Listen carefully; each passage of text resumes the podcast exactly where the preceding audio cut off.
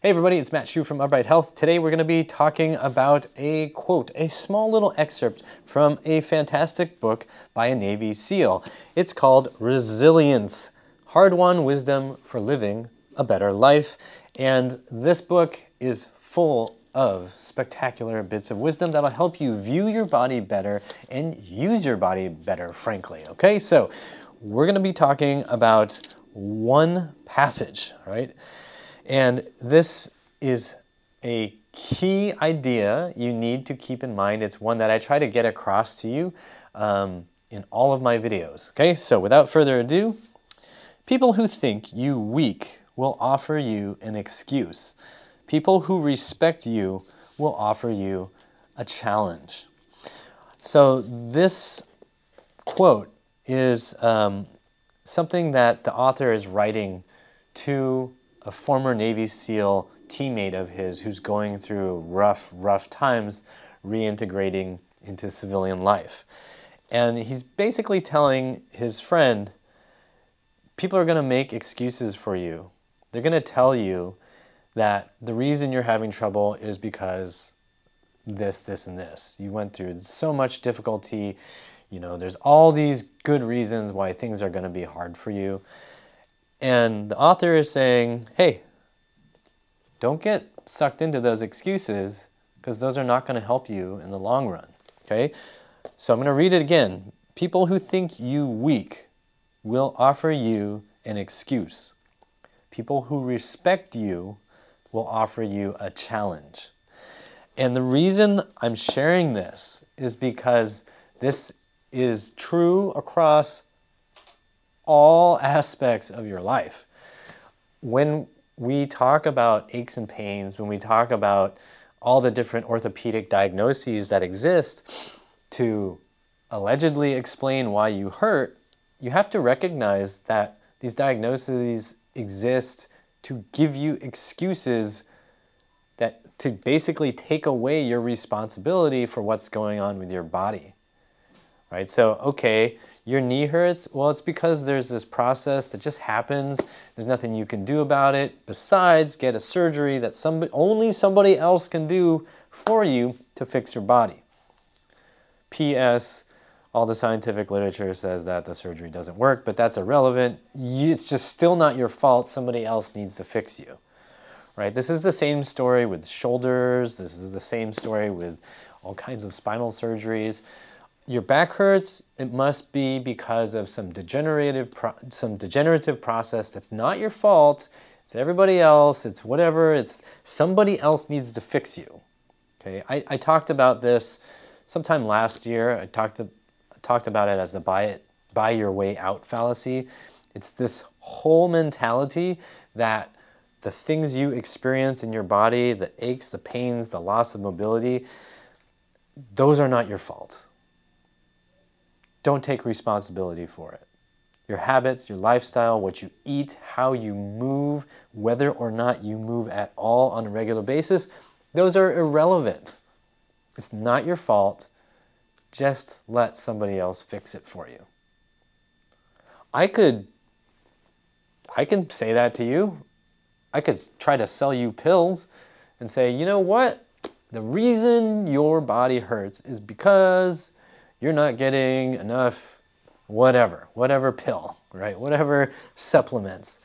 I could offer you that and you would fall into that very easily. It's so easy for us to fall into this belief that we can just buy a solution and that solution means the problem isn't really something within our normal control. We need to have these external tools, all these external things to help us. But the reality is, so many of our issues are self generated, are a result of the processes that we put in place. So if all I do, I'll, I'll, let me give you this perfect example. If all I do is sit cross legged like this for 18 hours a day, seven days a week, for the next year, what do you think is going to happen to my body in general? Start with the lower body. What do you think is going to happen to the function of my knees? What do you think is going to happen to the function of my hips? What do you think is going to happen to the function of my spine or my shoulders or my head and neck? Will there be some consequence for my choosing to just sit in this one position for 18 hours a day and then go to sleep? Do you think I'll be able to get up and walk anymore? Do you think I'll be able to even lie down and sleep in any position other than with my legs in this externally rotated, slightly abducted position?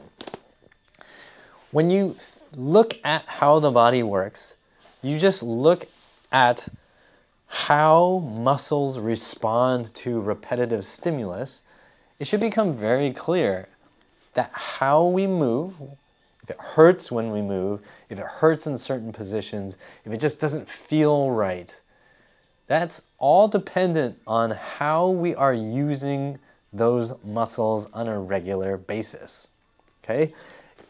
If I hold my arm in this position, maybe I'll just strap it in this position for 18 hours a day for the next year. Am I going to have problems straightening my elbow? The answer is yes. Okay, that it's not there's you don't have to run tests.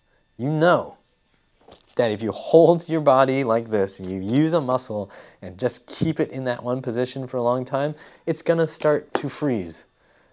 That's just what happens because the muscles don't know how to function outside of the range that you consistently lock it in. So if you think about squatting, Asian squatting, Slav squatting, whatever we want to call it, we all, every human, used to be able to do that with no problem.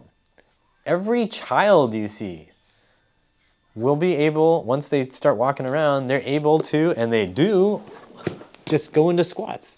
Just hang out, play, grab something, play with some worms, whatever, and then they stand up and it's not really an issue. But in the last 200 years, we start taking away squatting. Everyone's sitting in chairs all, time, all the time, sitting on toilets. So squatting is no longer a daily activity. It's, it's a weekly, maybe monthly, yearly activity.